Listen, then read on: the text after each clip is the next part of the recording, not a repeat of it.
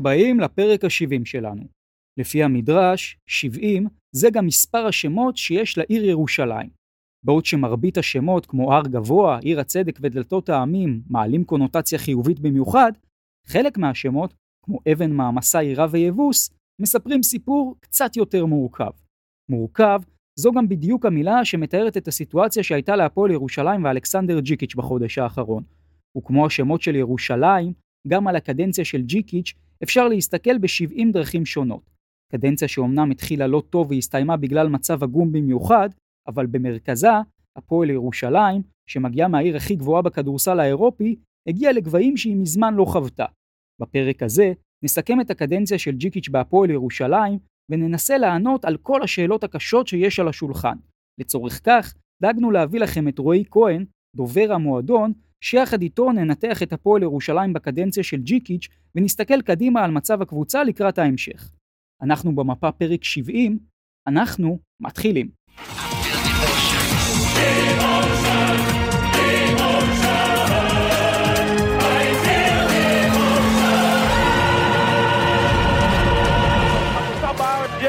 אנחנו במפה ואנחנו נשארים במפה לא רק בספורט ובכל. אנחנו במפה, פרק 70, ברוכים הבאים לכל המאזינים שלנו, אני נייט דרור מטיימאוט, תוכלו למצוא אותי בפייסבוק, אה, והיום אני כאן אה, לבד, לא באמת אה, לבד, כי עוד מעט יגיע לכאן אורח מאוד מיוחד שאני אדבר איתו על כל ענייני הפועל ירושלים, אלכסנדר ג'יקיץ', מה שקרה בקיץ, הכל מהכל, כל השאלות הכי חמות שלכם, אנחנו נדבר על הכל. אה, לפני שנגיע לזה, אני אשמח אה, להזמין אתכם גם להצטרף לקבוצת הוואטסאפ שלנו. כמובן את הלינק לקבוצה תוכלו למצוא בתיאור הפרק בספוטיפיי או בכל מקום שאתם מקשיבים לו, דרך קבוצות הוואטסאפ, בכל מקום הלינק יהיה שם, בטוויטר. אז זה כמובן, נשמח שתהיו איתנו. ואגב, בקבוצת הוואטסאפ שלנו, אם אתם שואלים מה יש שם, סקרים, כתבות, נתונים מאוד מאוד ייחודיים על הקבוצות הישראליות שלנו באירופה, לפעמים קצת אה, קטעי נוסטלגיה, כל מיני דברים נחמדים, פעם, פעמיים, שלוש ביום. קבוצה שקטה לחלוטין, אז אתם מוזמנים להצטרף. ואפרופו סקרים, וקצת מה שהולך אצלנו בקבוצת הוואטסאפ, אז אה, שאלתי אתכם ביום שישי, מה דעתכם על הקדנציה של ג'יקיץ' בשתי מילים, היו שם אה, שמונה אופציות בסקר. 40% מכם בחרו באופציה פשוט לפנתיאון, 27% מכם אומרים שזו הצלחה גדולה, אולי לא פנתיאון, אבל הצלחה גדולה. 13% מכם בחרו באופציה הגנת ברזל, 10% הלכו על האופציה מעל המצופה, 5% הלכו על האופציה רכבת הרים, 4% שיגעון גדלות, 1% בוחר בכישלון חרוץ, ו-0, 0% מכם בחרו באופציה של הנמכת ציפיות. אז זה מה שהיה לנו בקבוצה. טוב, מכאן אני חושב זה זמן טוב להתקדם לחלק האומנותי של הפרק שלנו.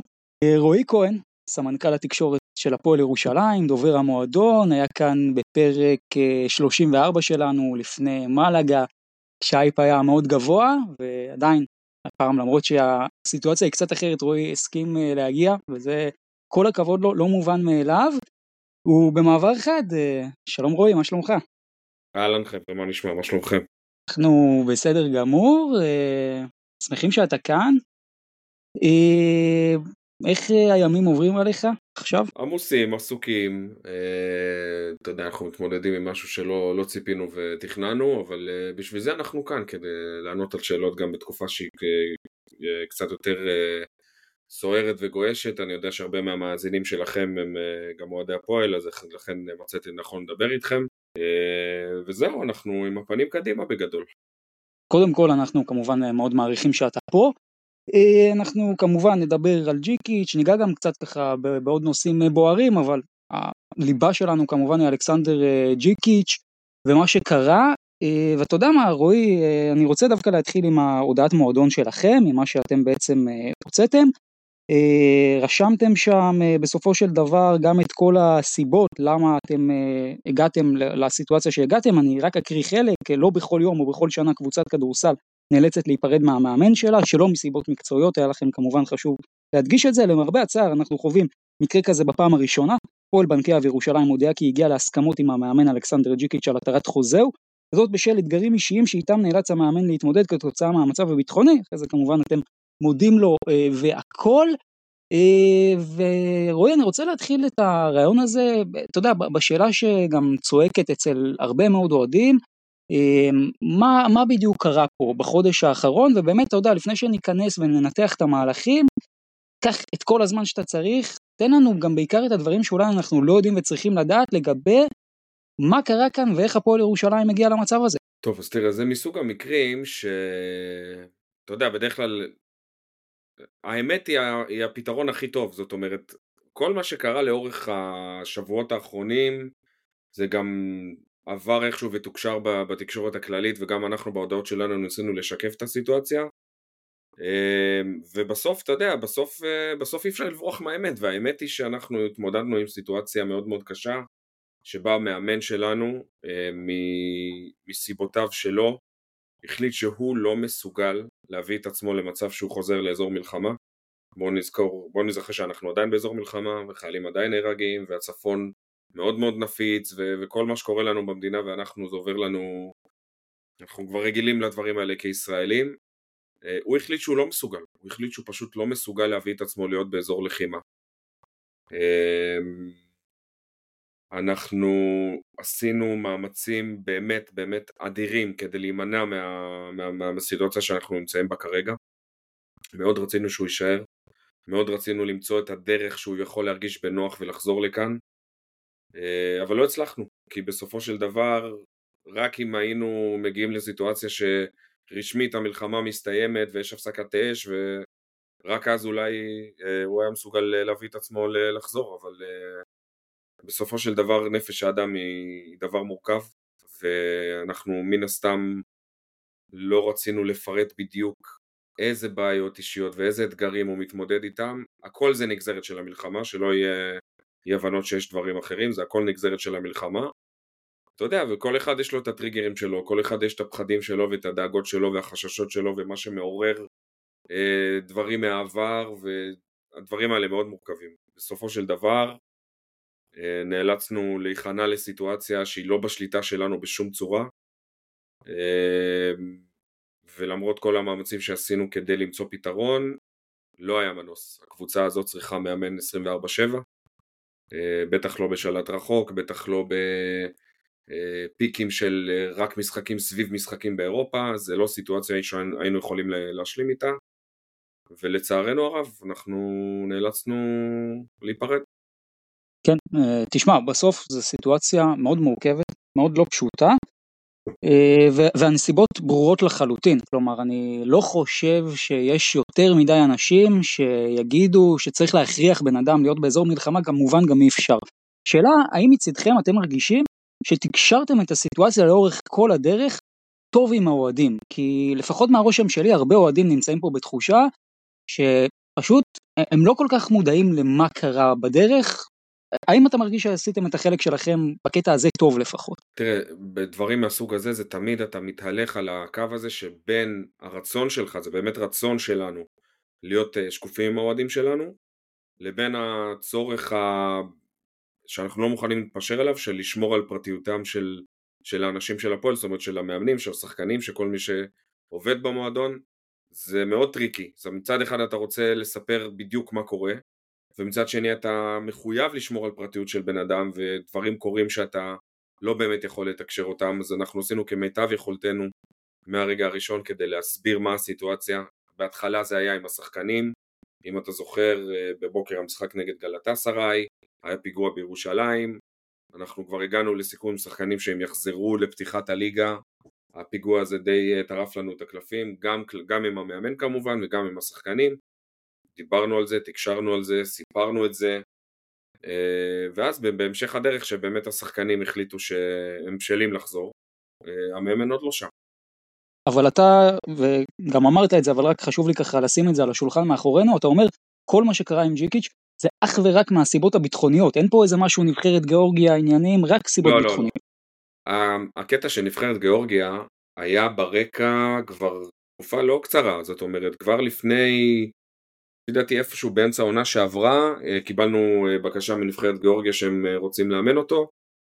אנחנו החלטנו שאנחנו מעדיפים, מעדיפים להימנע מסיטואציה שהמאמן שלנו מאמן גם נבחרת לאומית.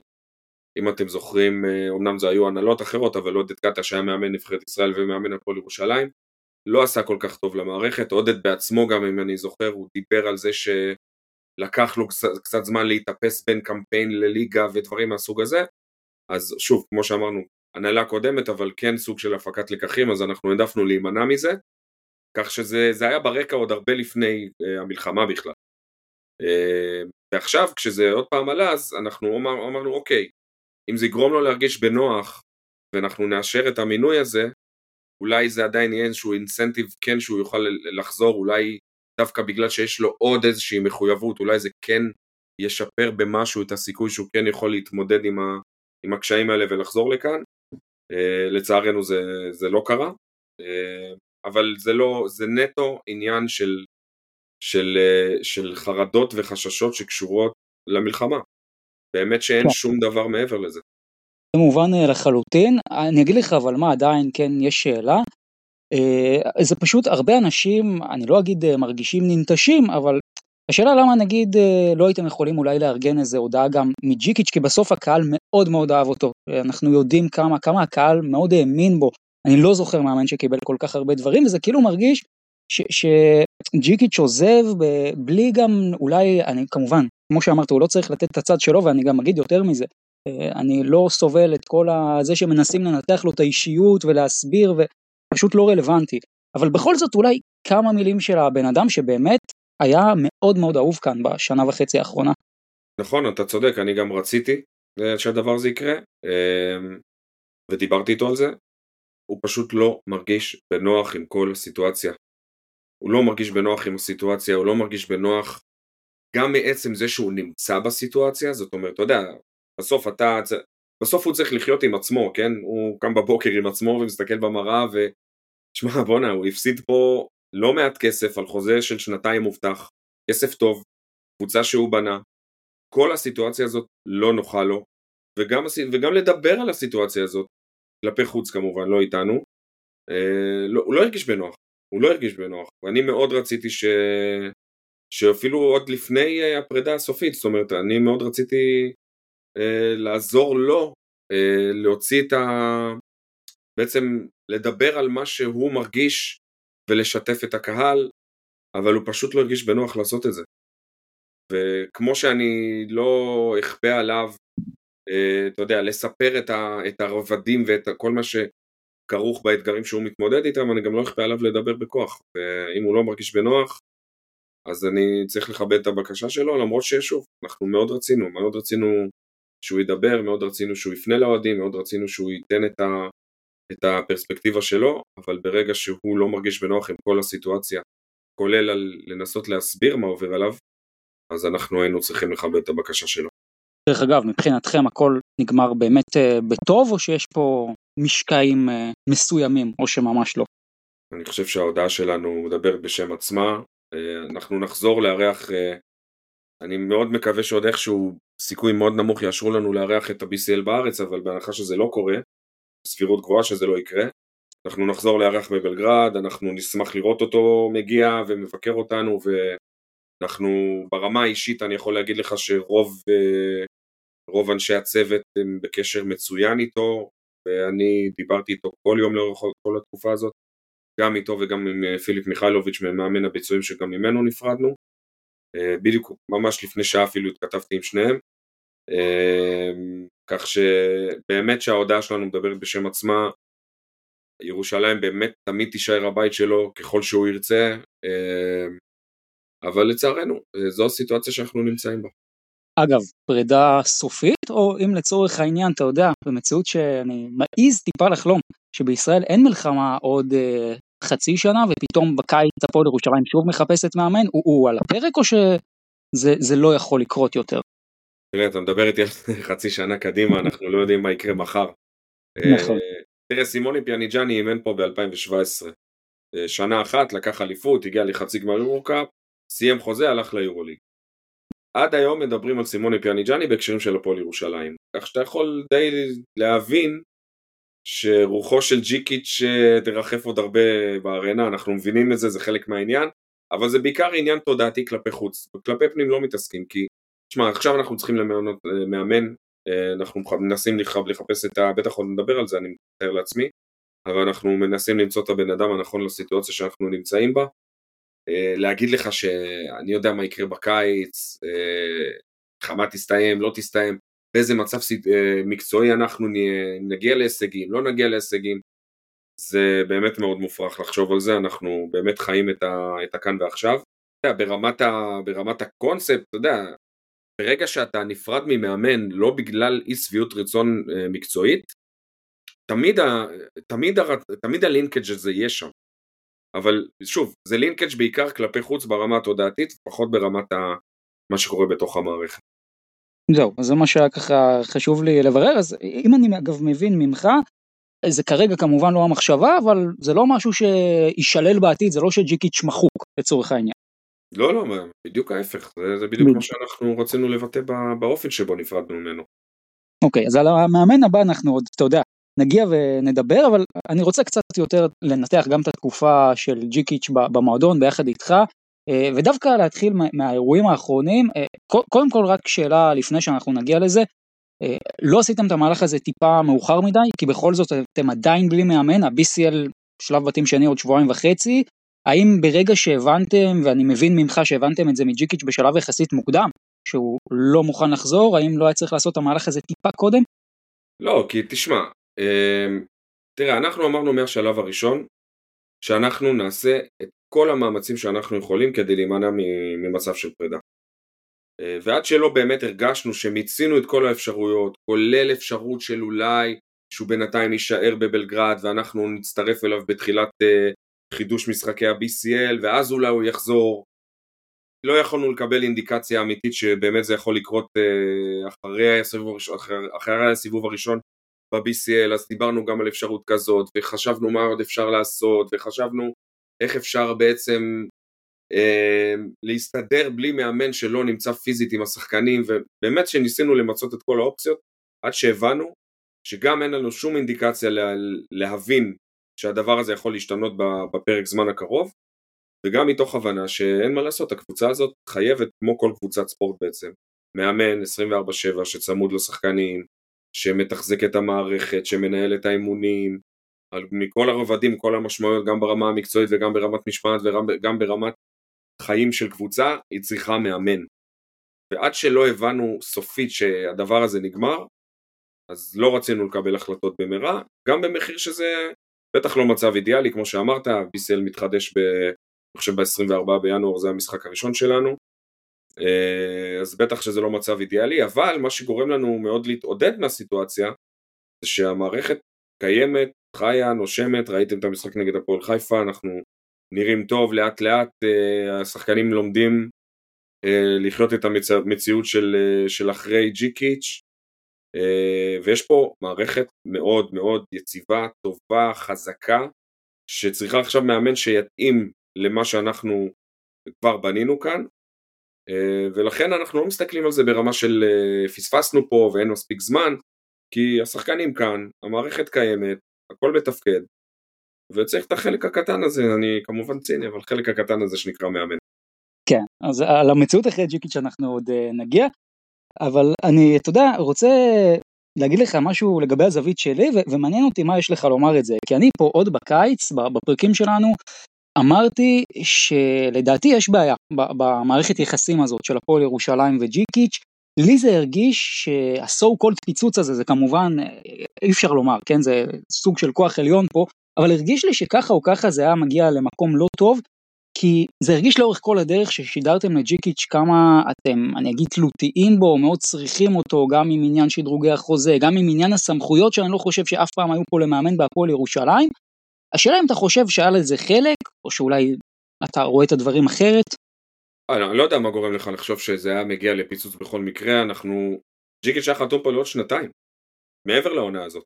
זאת אומרת, אם הוא היה משלים את החוזה שלו, הוא היה משלים ארבע שנים, לא זוכר מתי הפעם האחרונה זה היה בהפועל ירושלים, או בקבוצת כדורסל אחרת בארץ, כך שבאמת אני לא יודע מאיפה הבסיס לתחושות שלך.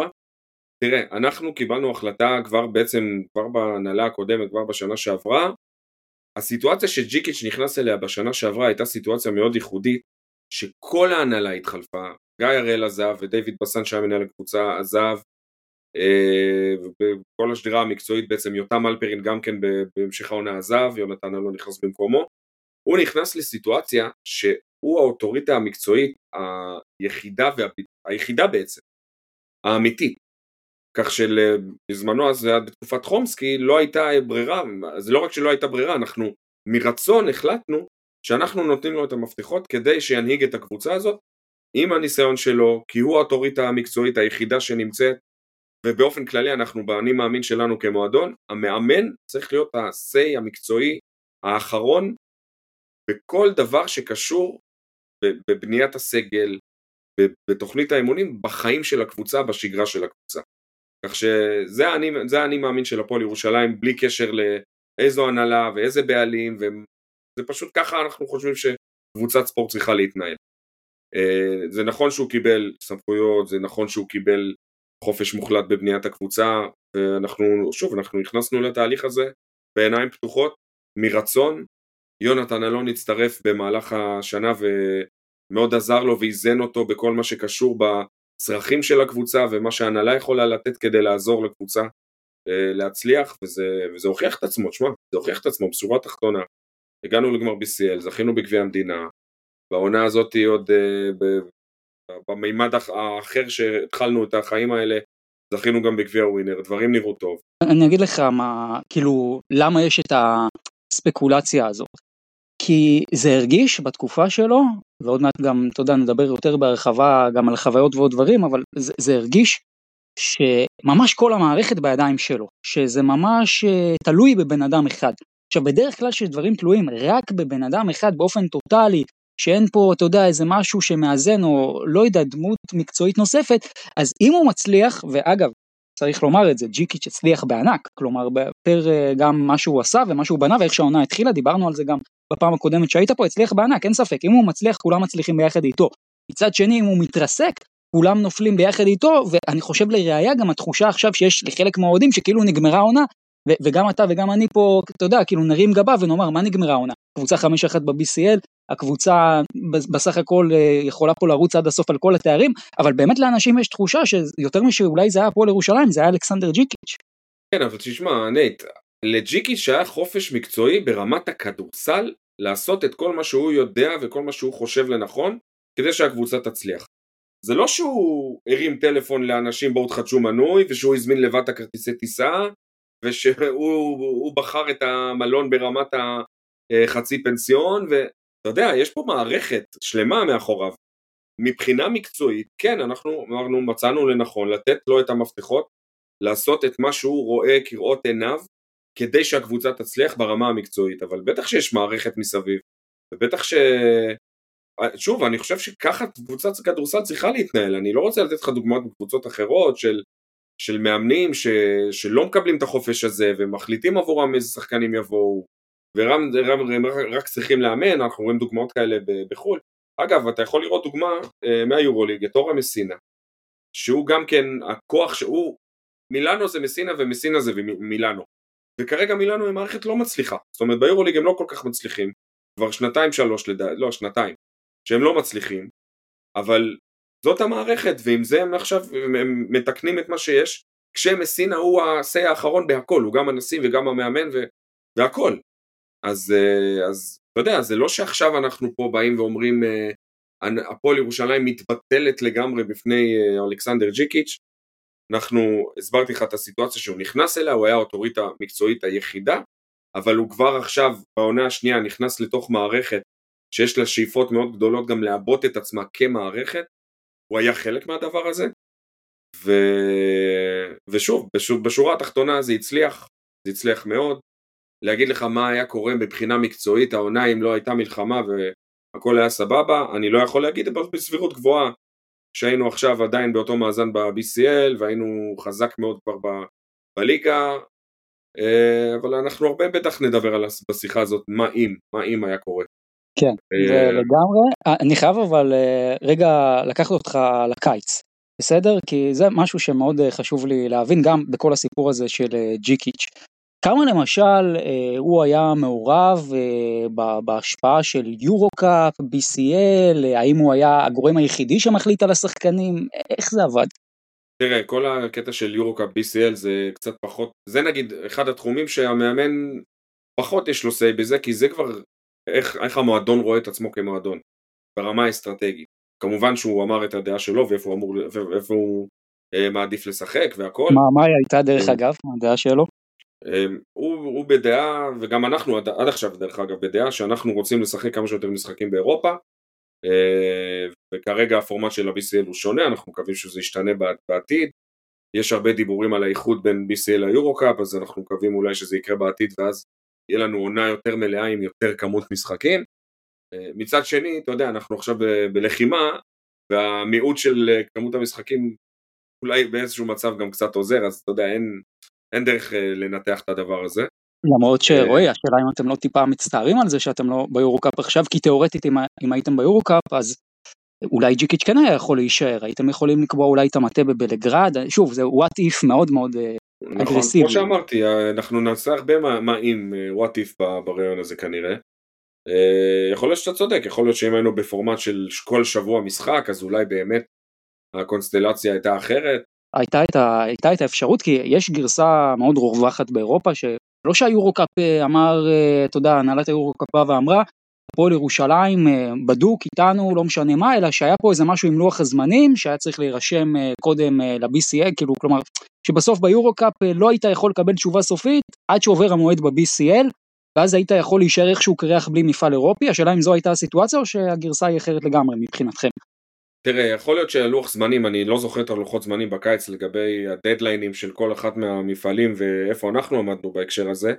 בסופו של דבר מה שגרם לנו לקבל את ההחלטה להישאר ב-BCL זה מתוך אה, הנחה שיהיו תזוזות במפעלים באירופה.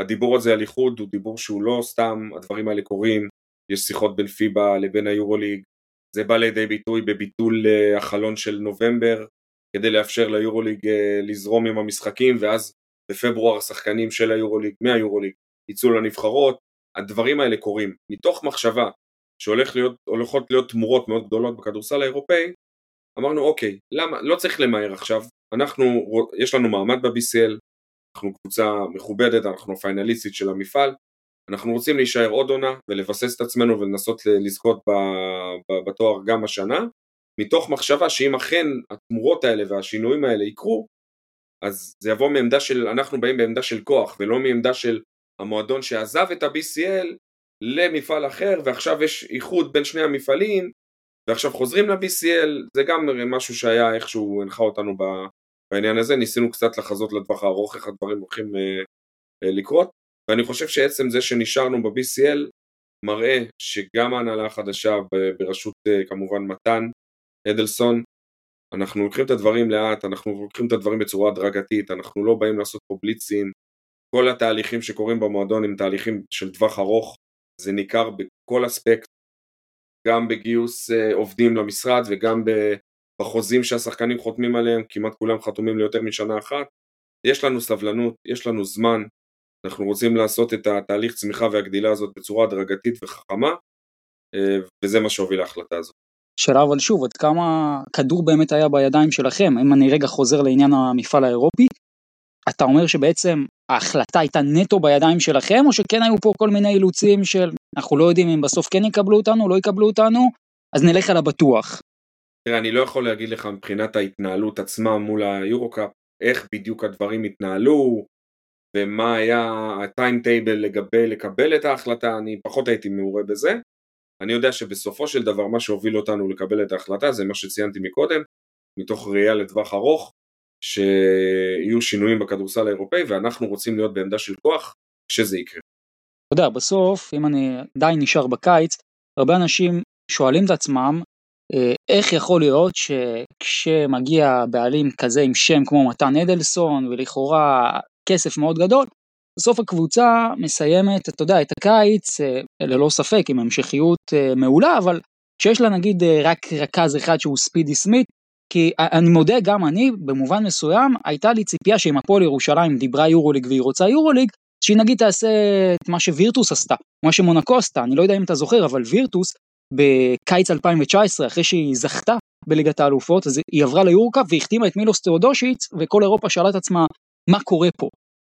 השאלה, אתה יודע, גם בפריפרזה לג'יקיץ', עד כמה באמת הקבוצה שהייתה בקיץ זה בעצם בצלמו, וזה מה שנקרא החלטתם ללכת איתו עד הסוף, או שזה אולי פרספקטיבה רחבה יותר של מועדון, כמו שאמרת, לא לעשות את הדברים מהר, לאט לאט, תעשה לי את ההפרדה רגע. תראה, קודם כל לגבי האופן שהקבוצה נבנתה, אנחנו יצאנו מנקודת הנחה וקיבלנו אינדיקציות, אני מדבר איתך כמובן לפני השבעה באוקטובר, זה תמיד מתחלק ללפני ואחרי, קיבלנו אינדיקציות שהאזרוח של קנדין קרינגטון זה באמת עניין של זמן לפתיחת העונה.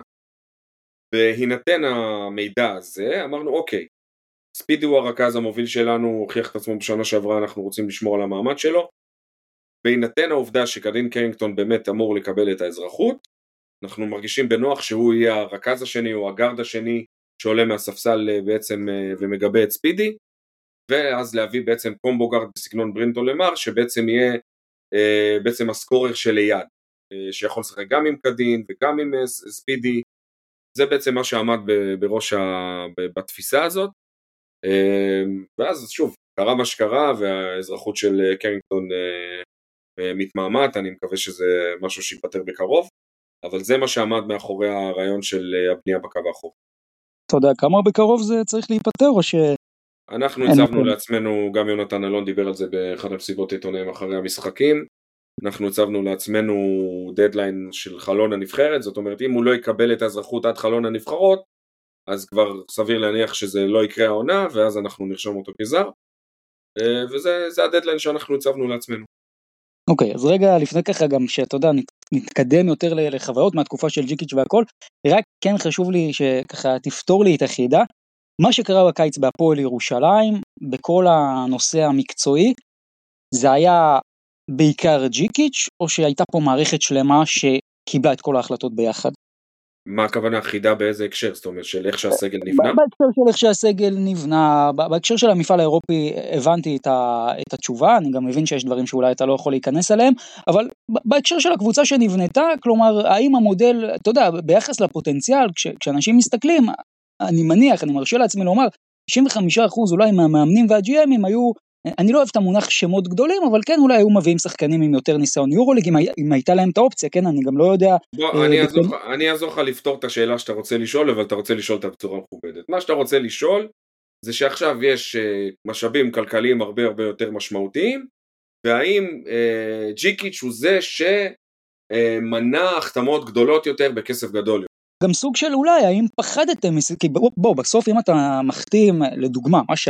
הדוגמה שנתתי, וירטוס בולוניה, של 19-20, אה, שמאוד יכול להיות שהייתה זוכה ביורוקאפ אם המפעל הזה היה נגמר, אבל אה, זה, זה ציפיות בשמיים, כלומר אתה שם על עצמך 200 טון של משקולות על הגב, אה, זה גם איזה משהו לכן, שאולי יחיד. אז, אז לכן אני אומר, הבנייה של הקבוצה בעצם שיקפה שני עקרונות שהיה לנו מאוד חשוב להמשיך איתם. הדבר הראשון, מה שאמרתי זה הדרגתיות וצמיחה בצורה מבוקרת ולא להשתגע כבר על השנה הראשונה, לצד הרצון המאוד גדול להגיד, חבר'ה, המאמן בסוף בקבוצת ספורט, גם זה יכול להיות בכדורגל לצורך העניין, המאמן הוא זה שצריך להיות לו את ה-say, ואם המאמן רוצה שחקנים מסוג מסוים, ואם המאמן מחליט, או אפילו אנחנו גם כמערכת, שאנחנו לא רוצים להשתגע בשנה הראשונה, וזה די חשוב גם אה, שברמת חדר ההלבשה, שרמת השכר של השחקנים תהיה דומה ולא יהיה קפיצות שפתאום, אוקיי, יש לי עכשיו יכולות, אז אני אביא שחקן אחד ב-900 ועוד שחקן ב-700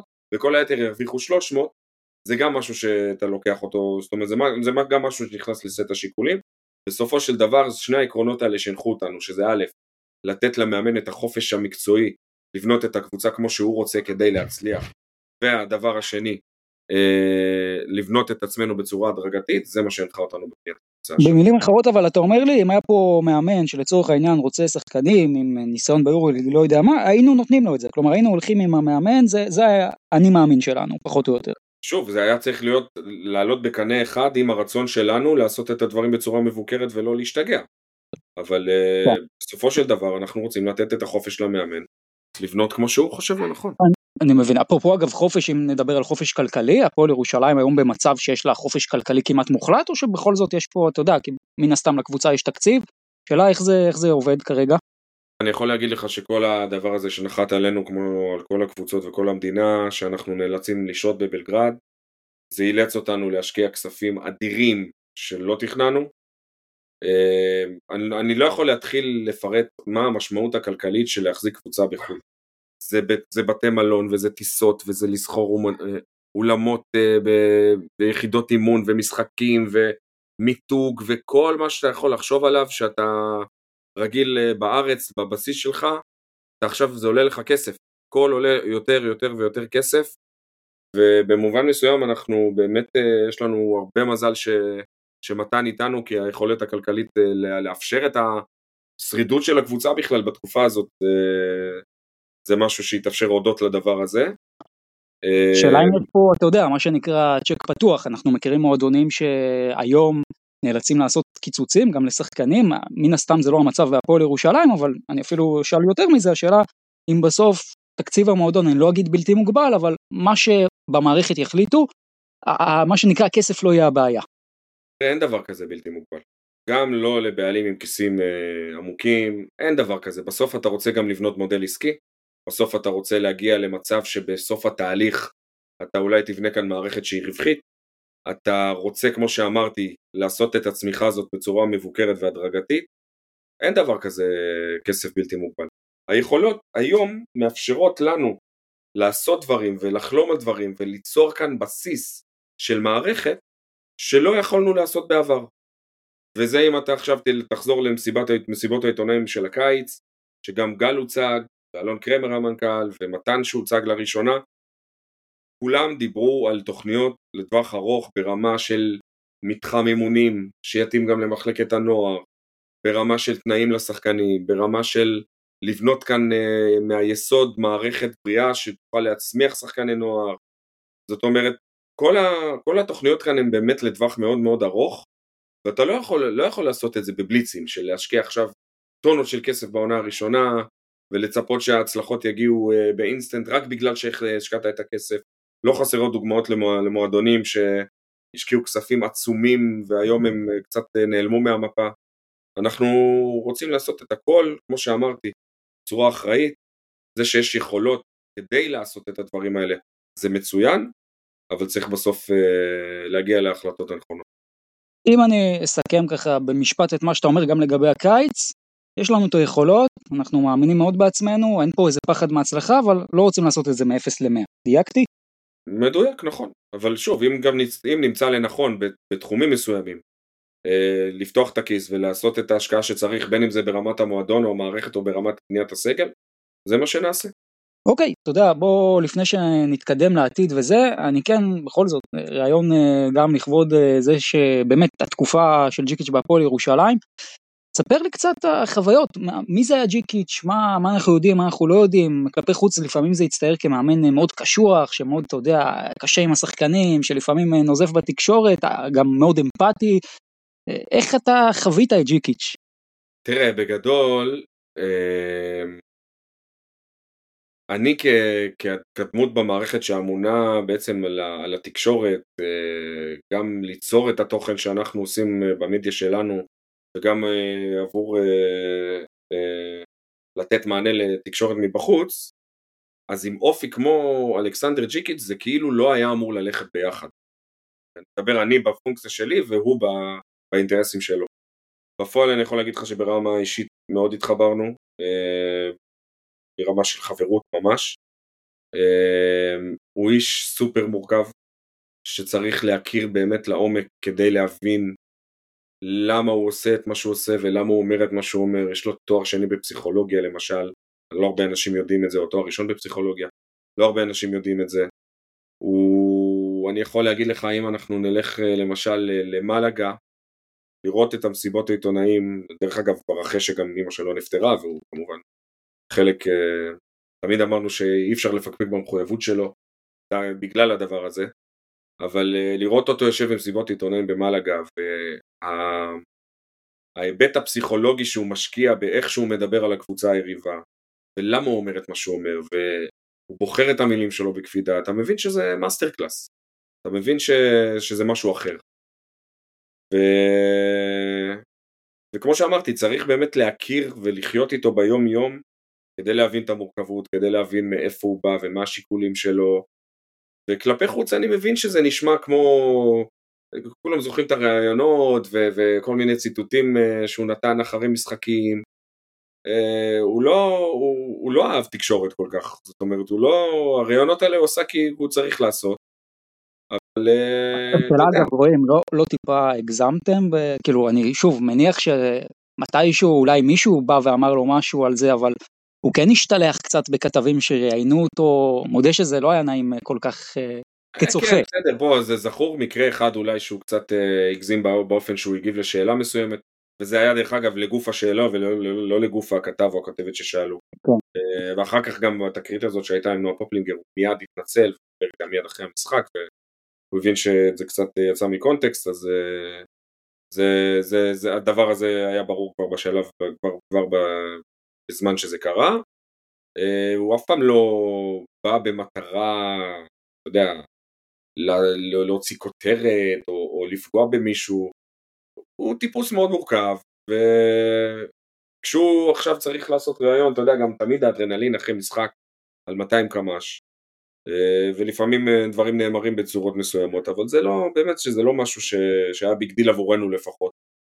אה, אבל כן, שוב. זה, זה חלק מהעניין של להכיר את האיש ואת המורכבות שלו ולדעת לעבוד.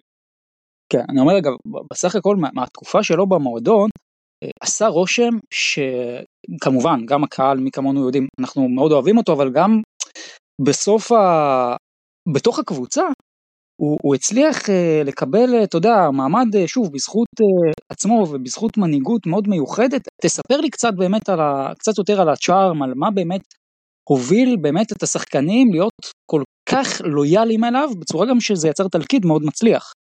תראה אני יכול להגיד לך אה, שביום יום אה, לעבוד אה, עם מאמן כמו ג'יקיץ', אחד הדברים ש, שאני באופן אישי הכי, הכי נהניתי בהם זה פשוט לראות אותו מעביר אימון.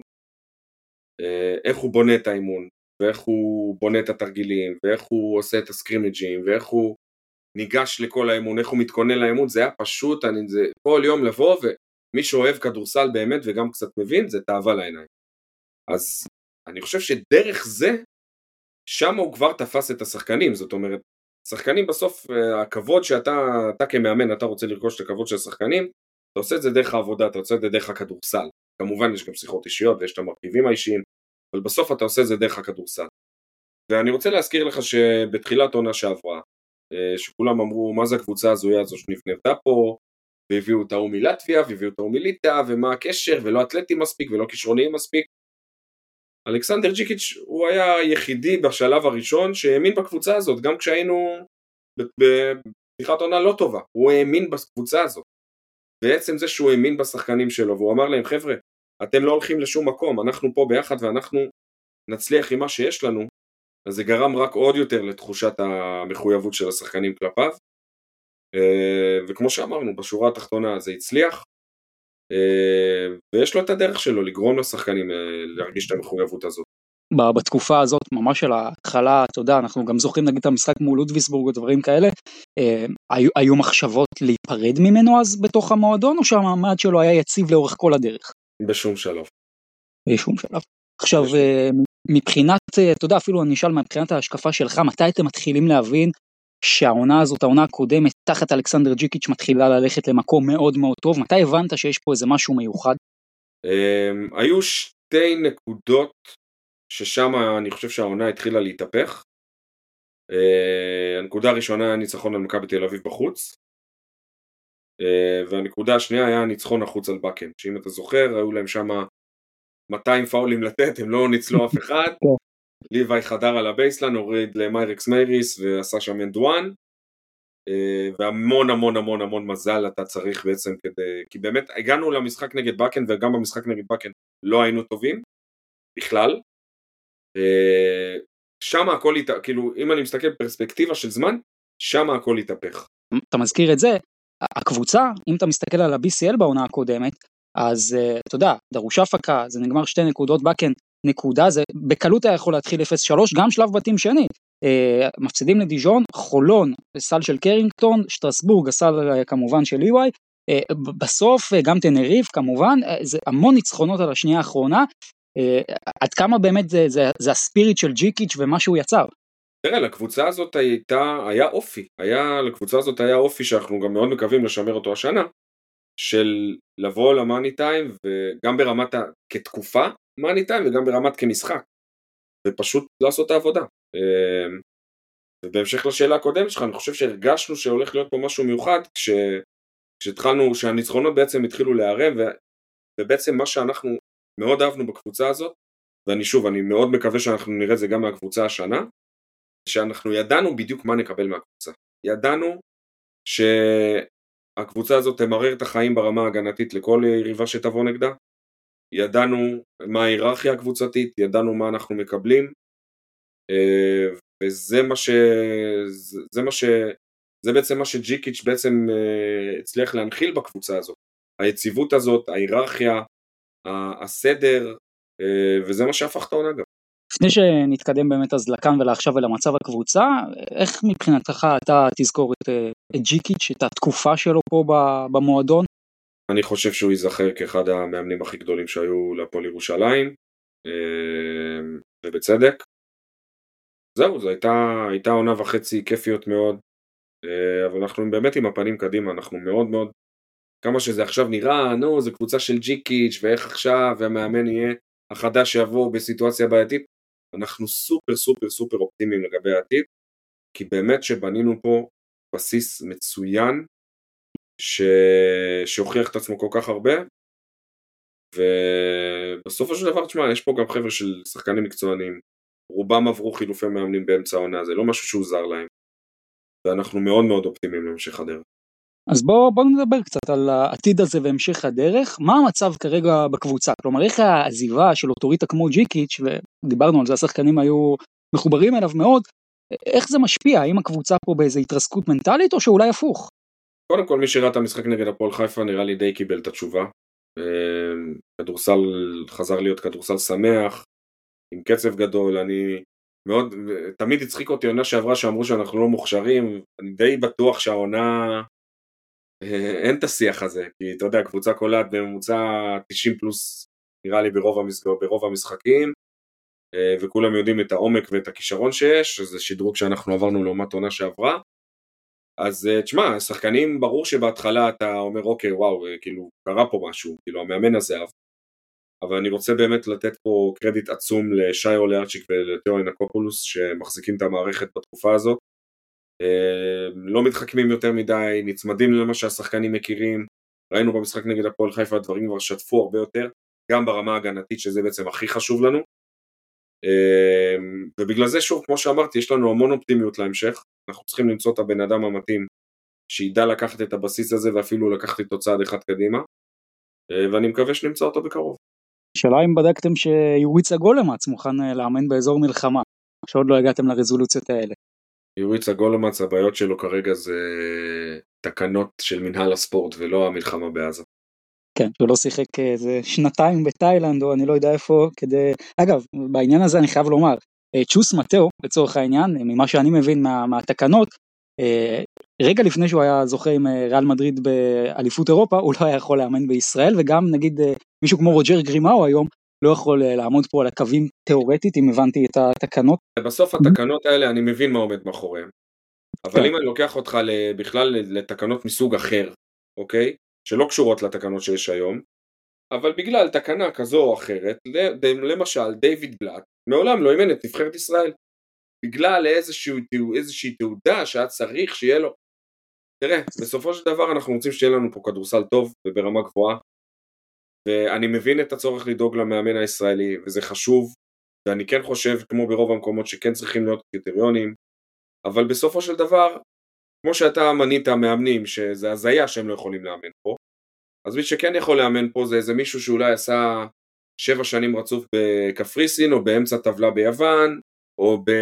או בליגה אחרת שרק בתנאי שהיא ליגה ראשונה.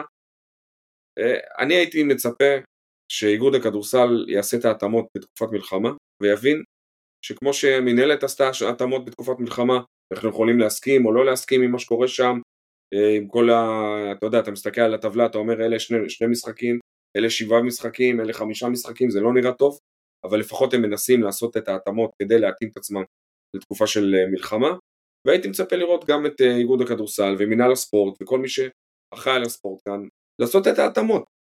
אנחנו לא עכשיו בפריבילגיה שיותר מדי זרים רוצים להגיע לכאן, ואם יש מישהו שמוכן להגיע ולעזור לקבוצה שנמצאת עכשיו בסיטואציה בעייתית, אז אני מצפה שיעשו את זה. זהו, אבל השאלה מבחינתכם, נגיד האיגוד נותן פה את ההחרגה, יוריץ הגולמץ הוא המאמן הבא של הפועל ירושלים? אתה יודע, אנחנו תמיד צריכים שיהיה לנו תוכנית מגירה למקרה שמה יהיה אם לא, אבל הוא אחד המועמדים. אה, יש עוד שמות שעלו, אני לא רוצה להתייחס עכשיו לשמות שפורסמו, אבל הוא אחד המועמדים. ואנחנו נצטרך לראות מה קורה בהמשך השבוע, אני מאוד מקווה ש... שבשבוע, שבהמשך השבוע אנחנו כבר אה, נוכל להודיע על מאמן ו... ולצאת לדרך החדשה הזאת. מה לגבי אגב, אתה יודע, מאמנים שעכשיו אנחנו יודעים, בעצם בסיטואציה מסוימת אה, לא מאמנים ביורוליג, אבל הם מאמנים מהשורה הראשונה, כמו איטודיס, מקסוויטיס, פוצקו, האם המועדון בכלל מכוון לכיוונים האלה, או שהם מכוונים יותר לכיוונים של מאמן, אה, אתה יודע, אולי אה, פחות עם ניסיון, כמו גולמאץ, מה, תראה, מה הסיטואציה? אני אגיד לך מה, כשאתה בא למנות מאמן בקיץ, סט השיקולים שלך הוא שונה לגמרי ממה שיש לנו עכשיו. זאת אומרת שאתה עכשיו ממנה מאמן בקיץ, אתה אומר אוקיי, מי יש לו ניסיון בבניית קבוצה, מי אה, הוא כרגע אולי הבכיר יותר, מי ברמה הגבוהה יותר, מי הוא איש מערכת שאנחנו יכולים לעבוד איתו, יש המון המון קריטריונים והמון דברים שאתה עם עצמך, אתה אומר אוקיי, מה אני מחפש במאמן שלי. כשאתה מחליף מאמן באמצע העונה, בטח ובטח ובטח אם זה לא בגלל כישלון מקצועי אלא בגלל סיבה כמו שלנו יש, שהכל עובד כמו שצריך, אתה רוצה להביא את הבן אדם שהוא לאו דווקא הבכיר יותר ולאו דווקא הטוב ביותר, אלא המתאים ביותר והנכון ביותר לסיטואציה שאנחנו נמצאים בה.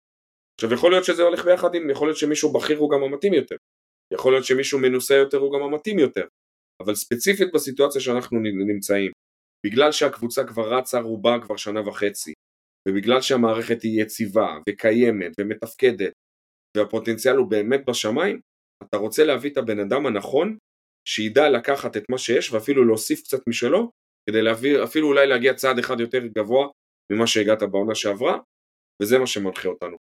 אני מבין ממך בין השורות, זה לא שהפועל ירושלים עכשיו מחפשת פלסטר של בואו איכשהו נגלגל את העונה הזאת ובקיץ שוב מחדש. כלומר מבחינתכם אולי זה עכשיו משהו להחתים לשנה וחצי, שנתיים וחצי עם אג'נדה חדשה ואופק חדש למועדון, אם אני מבין אותך נכון. אני מניח שזה גם אה, חלק מהשיקולים, אני לא, אה, לא מעורה בשיחות שיש אה, להנהלה שלנו עם המאמנים השונים, אז אני לא יודע מה בדיוק העדפה גם של המאמנים וגם של המערכת. המערכת כרגע כמובן צריכה יציבות, ואם אנחנו נמצא לנכון שהמאמן שנחתים, אנחנו נרצה להמשיך איתו מעבר לעונה הנוכחית, אז כמובן שנעשה את זה. אבל כרגע אני לא בקיא בדיוק במה השיחות עומדות, אבל ככלל אני אומר לך שהמערכת רוצה יציבות לטווח ארוך ויכול להיות שזה יבוא לידי ביטוי כבר במאמן שנמנה בקרוב. אוקיי, okay, מעניין. אה, אגב, אני חייב לומר משהו כן, אתה יודע, גם מהתגובות אה, שיש ברשת לגבי המאמן, זה קצת מתחבר למה שכבר דיברנו, אתה יודע, על הקיץ ועל השמות אה, שאולי כן היו צריכים להגיע או לא. עוד פעם, התחושה היא שלמועדון יש את הפוטנציאל להביא פה באמת, אתה יודע, כמו ג'יקיץ' או משהו אפילו יותר, או טוריטה, מישהו מאוד, אתה יודע, אה, עם ניסיון והכל, ולפחות הדברים שפורסמו מכוונים לדברים קצת אחרים. סתם למשל, גולמץ יש עליו הרבה ביקורת שעונה קודמת הוא סיים עם מאזן 3-15 שדויטה ביורוקה. כלומר, האם זה מי שאמור להוביל את הפועל ירושלים? זו נגיד שאלה ש... שעולה הרבה. Uh, השאלה, קודם כל מה, מה יש לך לומר לזה, וגם מהבחינה הזאת, מה באמת, בוא תכניס אותנו טיפה לשיקולים בבחירת uh, מאמן, כי אתה יודע, לאוהד הממוצע אז יש את ה... Uh, הוא מסתכל, הוא רואה איפה המאמן, היה, מה הוא עשה, רזומה וזה, תן לנו גם אולי את הדברים הנוספים, שנבין קצת יותר את התמונה הגדולה.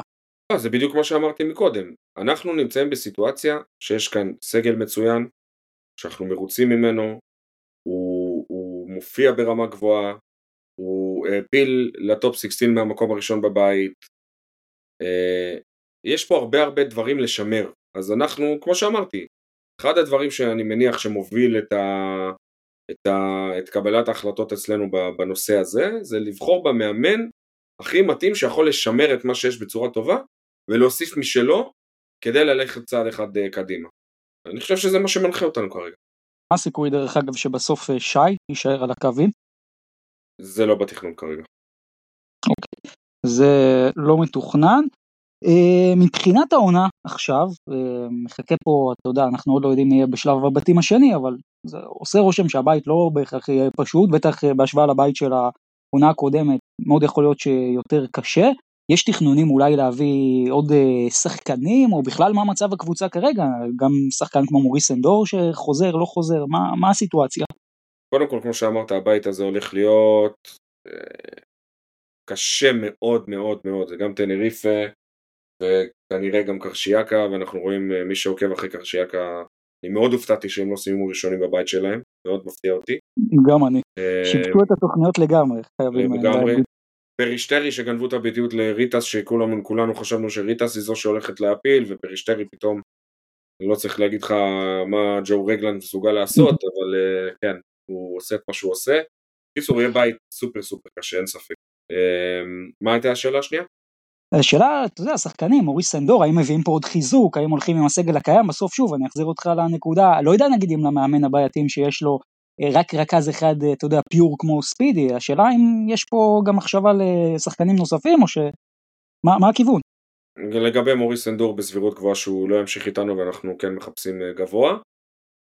אנחנו כן נרצה לתת למאמן הבא שיבוא את הלברידג' ואת היכולת להסתכל על הסגל ולראות איפה הוא רוצה לשפר אותו ואיפה הוא חושב שצריך ל, אה, לעשות שינויים כדי שהוא ירגיש גם בנוח עם אה, מה שהוא רוצה לעשות. אז אה, זה אבל שוב, כמו שאמרתי בהתחלה, כמו שהיה עם ג'יקי, שיהיה גם עם המאמן הבא. אנחנו רוצים לתת למאמן את, ה, את היכולת הזאת, שיהיה לו את ה-say לגבי השחקנים שיבואו, אם וכאשר יהיו שינויים, זה, צריך, זה משהו שצריך לבוא ממנו, וזו הסיבה שגם לא ראיתם שעשינו החתמה בינתיים, אה, באחת מהעמדות האלה, כי אנחנו רוצים שזה משהו שיהיה בתיאום עם מאמן חדש שיגיע. אגב, מוריס אנדור, גם בגלל המלחמה או יש פה עוד עניינים? בסוף בסוף הנגזרות זה ב, ב, בשל המלחמה. אה, מוריס אנדור, אה, כמו אם מישהו ראה את המשחקים שלנו ב-BCL, היה טוב, התחבר לקבוצה, אבל שוב, ברגע שקורה כזה דבר, אנחנו לא יכולים להשאיר אף אחד בכוח, אה, ואני מניח שזה הולך לשינוי גם בתחום הזה. אה, בוא נדבר קצת יותר אולי אפילו על החזון הרחוק, יורוליג אה, וכאלה, אז דיברנו קודם באמת על השיקולים של BCL, יורוקאפ וכאלה, בסוף הקיץ הצהרתם שהמטרה היא יורוליג, בטווח הרחוק כמובן שזה תהליך, אבל מה, מה הסיכוי שהפועל ירושלים משחקת בעונה הבאה או בעוד שנתיים ביורוליג, זה ריאלי? אני רוצה לקחת אותך למסיבת העיתונאים של מתן אה, כשהוא הוצג, הוא שם שם דגש מיוחד על זה שנכון שזו המטרה, אבל אנחנו לא שמים לעצמנו דדליין על הראש. יכול להיות שזה ייקח שנתיים, יכול להיות שזה ייקח שלוש, ויכול להיות שזה ייקח חמש, ויכול להיות שזה ייקח שבע. הוא כאן, בשביל, לגדול, בשביל להגיע לשם. אה, לא שמנו לעצמנו דדליין על הראש, ואני חושב שזה באמת אחת הבשורות שצריכות להרגיע את אה, אוהדי הפועל ירושלים, זה בעצם להסתכל על כל הצעדים שאנחנו עושים ולהבין שהכל כאן נעשה מתוך ראייה לטווח ארוך. בסוף כן המטרה שלנו היא להגיע ליורוליג, אנחנו רוצים שלעיר ירושלים ולמועדון שלנו יהיה ייצוג במפעל הבכיר ביותר, זו המטרה, זו השאיפה, אבל אנחנו מבינים שזה מרתון ואנחנו מבינים שהדברים יכולים לקחת זמן ואנחנו צריכים לבנות את עצמנו כמערכת ולקצור הצלחות על המגרש ומחוץ למגרש כדי לא, להוכיח שהמקום שלנו הוא שם. אין אבל סיכוי שזה קורה עוד בעונה הבאה. תראה, כמו במבנה הנוכחי של, של היורוליג, יש עולה מהיורוקאפ, יש wild אה, card ים אה, שמחולקים, לא wild card ים או איזה שהם כרטיסים שמחולקים על פי גודל שוק או רישיונות שמחולקים על פי, על פי עניין של גודל שוק, אז אה, אני לא רואה היתכנות אה, מקצועית slash כלכלית לכזה דבר כבר בעונה הבאה. אה, וכמו שאמרנו, אנחנו פה לטווח הארוך. עד כמה מכבי תל אביב היא מכשול בקטע הזה? כרגע אני לא יודע מה, איפה הדברים עומדים מבחינת, אה, מבחינת אה, כמה בכלל יש סיי למכבי תל אביב על עניינים שקורים ביורוליג. בגלל שכרגע המסלול ליורוליג עובר דרך היורוקאפ ואנחנו עדיין לא ביורוקאפ אז זה לא כל כך ריאלי לדבר על זה. בעבר אני מכיר את ההתבטאויות גם של בעלים בעבר ואנשי הנהלה בעבר שמכבי אה, היו מעין חסם לדבר הזה, אנחנו לא מסתכלים על זה, אנחנו מסתכלים על זה שאנחנו צריכים לבנות מערכת שתוכיח את עצמה גם ברמה המקצועית וגם ברמה הארגונית שתוכיח ליורוליג שהמקום שלנו הוא שם ואם אנחנו נעשה את זה אנחנו נגיע לשם פשוט, אנחנו, זה להסתכל עכשיו על, על מכשולים שלא קשורים לעניינים ספורטיביים שימנעו מאיתנו זה, זה לא רציני. איך אבל אתם מתייחסים לתחרות פתאום שנוצרה גם ב- בישראל, פתאום הפועל תל אביב אה, זורחת, אה, מכבי תל אביב אה, בנתה קבוצה טובה יחסית לשנים האחרונות, זה עושה לכם טוב או שזה פחות? חד משמעית. חד משמעית. יש עכשיו העונה, בכלל אני חושב שהעונה אם לא מה שקרה, אם לא המלחמה, זו הייתה אמורה להיות אחת העונות הכי טובות בתולדות הליגה. ברמה כזאת, אם אתה מסתכל גם על קבוצות אחרות של איזה סגלים הם בנו פה, היה אמורה להיות עונה באמת חגיגה. אמ, כמה שיותר תחרות ברמות הגבוהות זה יחזק אותנו כמועדון, זה יאלץ אותנו לחשוב מחוץ לקופסה ולבנות סגלים חזקים יותר ולהשתפר כארגון. בפירוש שאנחנו אנחנו מאוד מרוצים מזה שיש תחרות עכשיו אה, ברמות הגבוהות האלה והלוואי וזה יימשך. כן, אני מאוד מסכים איתך, דרך אגב גם דיברנו על זה פה אצלנו, על מהלכים של קבוצות שלא באירופה עשו, כמו אפילו רמת גן, אה, גם אה, קבוצות שכן, אפילו ביורופ קאפ, נס ציונה, הרצליה עשו דברים מאוד מאוד יפים וזה חבל ואתה יודע זה קצת מחזיר אותנו לפרופורציות של המלחמה, אנחנו ניהלנו פה שעה דיון של הרבה what if והרבה מאוד ספקולציות ופרשנויות, המציאות היא בסוף לא פשוטה ואתה יודע לפני חודשיים דיברנו על עתיד הישראליות באירופה שאולי אה, עוד שנייה מה שנקרא בטח ה-BCL מתחיל לשים ברקסים או דברים כאלו אגב, עכשיו המצב הוא בטוח, כלומר אין פה איזה חשש שלא יודע שמחר מישהו יחליט, בגלל שהקבוצות הישראליות או בגלל שהפועל ירושלים לא יכולה לארח בבית, זה מה שהחלטנו, אז היא גם לא משתתפת באירופה. אני לא חושב שזה בכלל חלק מהשיח, זה לא, בשום שלב לא עלה. אני רק רוצה להגיד שעצם זה שאנחנו נמצאים בעונה, ש... בוא נגיד ארבע הישראליות הבכירות מארחות מחוץ לבית שלהם, ועושות עונות אירופאיות טובות, גם אנחנו, גם הפועל תל אביב, גם הפועל חולון שעכשיו נלחמים בפליין, גם מכבי שבמאזן חיובי ביורוליג. בואנה חבר'ה, זה חתיכת דבר להתגאות פה. אתם לא מבינים כמה זה קשה לעשות את כל האופרציה הזאת בחו"ל, ואני חושב שבאמת להוריד את הכובע בפני כל ארבעת המועדונים האלה, שאנחנו מצליחים להיות תחרותיים עם מאזנים חיוביים ותצוגות משכנעות, כל הקבוצות, זה באמת באמת כאוהד כדורסל עכשיו אני מוציא את עצמי מהסיטואציה של הפועל ירושלים. זה באמת הרבה סיבות לגאווה. חד משמעית להוריד את הכובע.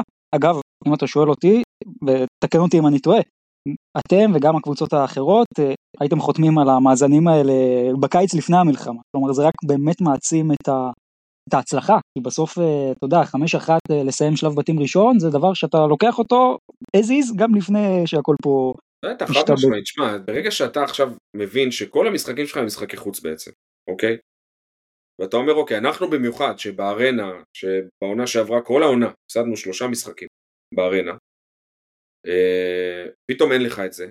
ואגב, גם הפועל תל אביב שהיא קבוצה מאוד ביתית, ומכבי בטח אה, בהיכל זה, זה הכוח הגדול שלה, ו, וגם חולון, ואתה יודע, זה, לא במקרה שזה ארבע, ארבעת הקבוצות שהיא הכי הרבה קהל גם בארץ, ופתאום אתה עושה את הכל בחוץ, אתה רק במשחקי חוץ, ולהגיע למאזן כזה שאתה רק במשחקי חוץ, זה, תשמע, זה באמת, אה, אם יש משהו לקחת חיובי מכל הסיטואציה, זה זה. דרך אגב, אני פה גם רוצה לפרגן לכם, אם לקחת משהו חיובי מכל הסיטואציה, מה שעשיתם שני המשחקים האחרונים אה, בבלגרד, זה פשוט חימם את הלב, חימם את הלב אה, מה, שעשיתם שם, זה באמת, אני מוריד את הכובע, פשוט אה, כל הכבוד, באמת מגיע לכם ואני יודע כמה הפועל ירושלים גם לפני המלחמה וגם אחרי מאוד מעורבת בקהילה, מאוד עושה דברים ובפן הזה באמת כאילו תרשה לי ולכולנו פה להוריד בפניכם את הכובע. תראה זה באמת, זה מסוג הדברים שאתה יודע, אתה תמיד אתה מדבר על פרופורציות וזה באמת הפרופורציות שאנחנו לפעמים צריכים.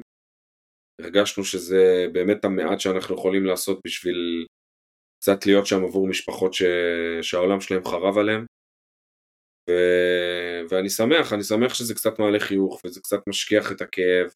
באמת, אין, מה להגיד, זאת אומרת, זה, אתה יודע, זה כל כך כואב, עד עכשיו ברמה הספורטיבית, אבל כל מה שקורה זה כל כך כואב, חיילים שלנו, חיילים עדיין נהרגים, והאוהדים שלנו, כבר איבדנו משהו כמו 15 אוהדים, ו... אז באמת המעט שאנחנו יכולים לעשות כדי לגרום למשפחות האלה להבין שאנחנו לצידן, אנחנו נעשה את זה. זהו, אנחנו מפה גם מצטרפים אה, לקריאה שלך שכל החיילים ישובו הביתה בשלום, כל החטופים ישובו הביתה ובאמת שרק נדע ימים יותר טובים. אנחנו ממש כבר לקראת הסיום, אה, בוא ככה נוציא איזה שורה תחתונה. אה, מבחינתך, אני רוצה להתחיל מה, מהתקופה של ג'יקיץ', מה, כאילו, מה השורה התחתונה שאתה מוציא מהתקופה הזאת, גם במבט קצת להמשך. אני חושב שהקבוצה הזאת והתקופה של ג'יקיץ' בכלל, די חינכה את אוהדי הכדורסל קודם כל לסבלנות. סבלנות. דברים לוקחים זמן, לקבוצות לוקח זמן להתחבר, לתהליכים לוקח זמן להבשיל. אנחנו הכל באינסטנט, אנחנו חיים את האינסטנט ואנחנו רוצים הצלחה מיד וכמו שדיברת חלק גדול מהשאלות זה על האם אפשר להחתים שחקנים יותר גדולים ויותר מרכזיים. חבר'ה, סבלנות, אני חושב שזה מה ש... זה הדבר העיקרי שאני לוקח מה, מהתקופה של אה, ג'יקיץ' אצלנו, ש... שבעצם אוהדי הכדורסל ו... ובכלל כל מי שהכדורסל חשוב לו אה, מבין ש...